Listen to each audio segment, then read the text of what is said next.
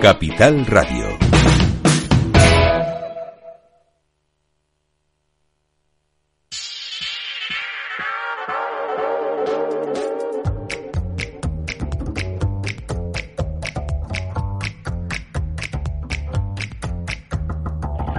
Es la hora. Vamos a ver cómo despiertan los mercados de Europa. Con la información de las pantallas de CMC Markets, lo que vemos es una preapertura muy tranquila. Vemos eh, índices que van a abrir planos porque los futuros lo están. El europeo, el Eurostox en 4.723. El del IBEX baja 9 puntos, no es ni una décima, 9.910. Y el americano, pues un punto, pero está el SP ahí arriba, en los cielos, en los máximos históricos, en los 5.016. En Asia además ya van apagando las luces porque se van de fiesta del año nuevo lunar. Hay muchos mercados que ya no han abierto este viernes, algunos a media sesión, como el chino, pero ha seguido cayendo la bolsa de Hong Kong, otras ocho décimas. Y en Europa, bueno, pues eh, habrá que ver cosas. Sandra Torrecillas, buenos días. Buenos días. Hoy tenemos tan solo el IPC de Alemania, ya tenemos esa cifra confirmado sin ninguna sorpresa. Se modera el IPC alemán en el mes de enero desde el 3,7 que estaba en el mes de diciembre hasta el 2,9% y la tasa mensual sube un 0,12%.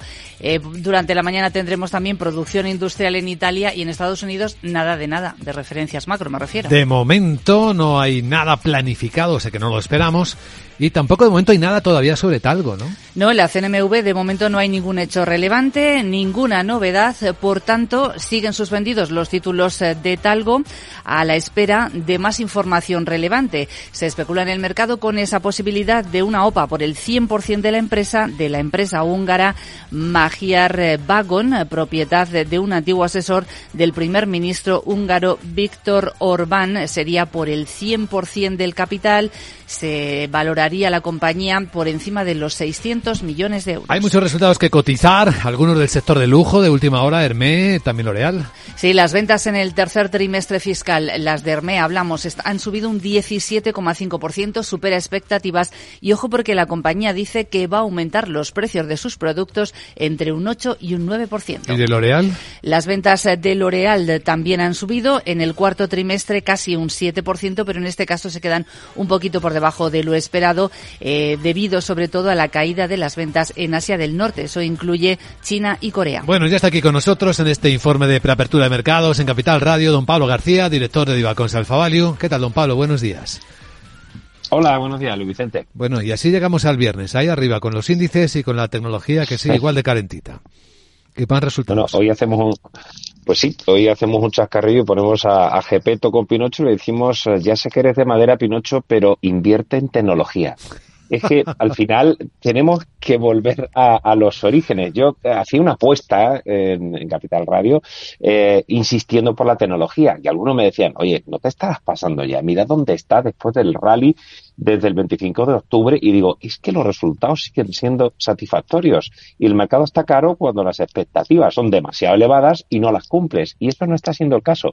El Nasdaq, bueno, lo de ARM ha sido oh, excepcional, incluso a pesar de nuestro optimismo, es espectacular. Entonces, ¿que nos estamos pasando de Bueno, ahora, una vez que tengamos todos los resultados, después de ver los fantásticos resultados de Facebook, también Microsoft, es decir, cuando veamos todo, pues entonces diremos, oye, pues echamos los cálculos de cara a los próximos trimestres y quizá pues habrá algún valor. Pero Nvidia también ha publicado una cifra extraordinaria, incluso las de Alphabet o el pequeño pinchazo de, de Apple en China, ¿no? que venimos comentando todos los días. La verdad es que es sorprendente, me sorprende mucho más el Nikkei, que ha vuelto a marcar máximos, como bien habéis comentado, de 34 años superando la inicial de los 37.000 puntos, cuando tenemos una economía cayendo un 2,9%, y, y con unos tipos que van previsiblemente a subir eh, con una inflación que, bueno, pues no es la inflación que tenemos en otras zonas, pero, pero sí está habiendo una inflación en Japón.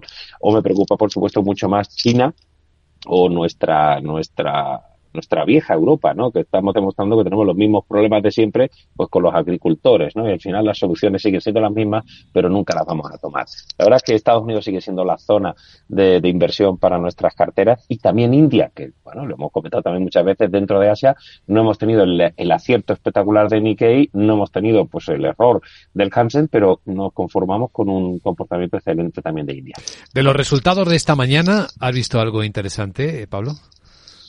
Bueno, Hermes, ¿no? La verdad es que en, el sector lujo, viendo los resultados de Louis Vuitton, viendo Hermes, eh, parece que todo va igual. Bueno, no todo va igual, porque hemos visto a Kering que no tuvo unos resultados tan espectaculares para Gucci.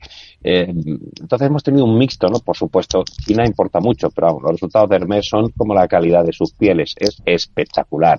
Y, y quizá también, pues, eh, pues alguna otra compañía, ¿no? Hemos visto ayer tras el cierre L'Oreal que ahí sí, cuidado con lo que llamamos el mass market, ¿no? Es decir, los productos de masa que tienen que verse afectados por esta subida de tipos, por una situación de, como yo digo, menos dinero en tu bolsillo. Las cifras de L'Oreal son un poco más flojas de lo que preveíamos y después pues hay muchísimos más resultados que seguramente pues eh, veremos después de la apertura. Seguramente, a ver cómo hacen, cómo lo leen, cómo lo interpretan los mercados. Lo comentamos enseguida, ¿de acuerdo, Pablo? Perfecto, gracias. No solo resultados, alguna operación también de cierto interés, Sandra. Sí, el eh, minorista británico Tesco es el mayor en el Reino Unido. Ha vendido la mayoría de sus operaciones bancarias a Barclays eh, por 883 millones de dólares.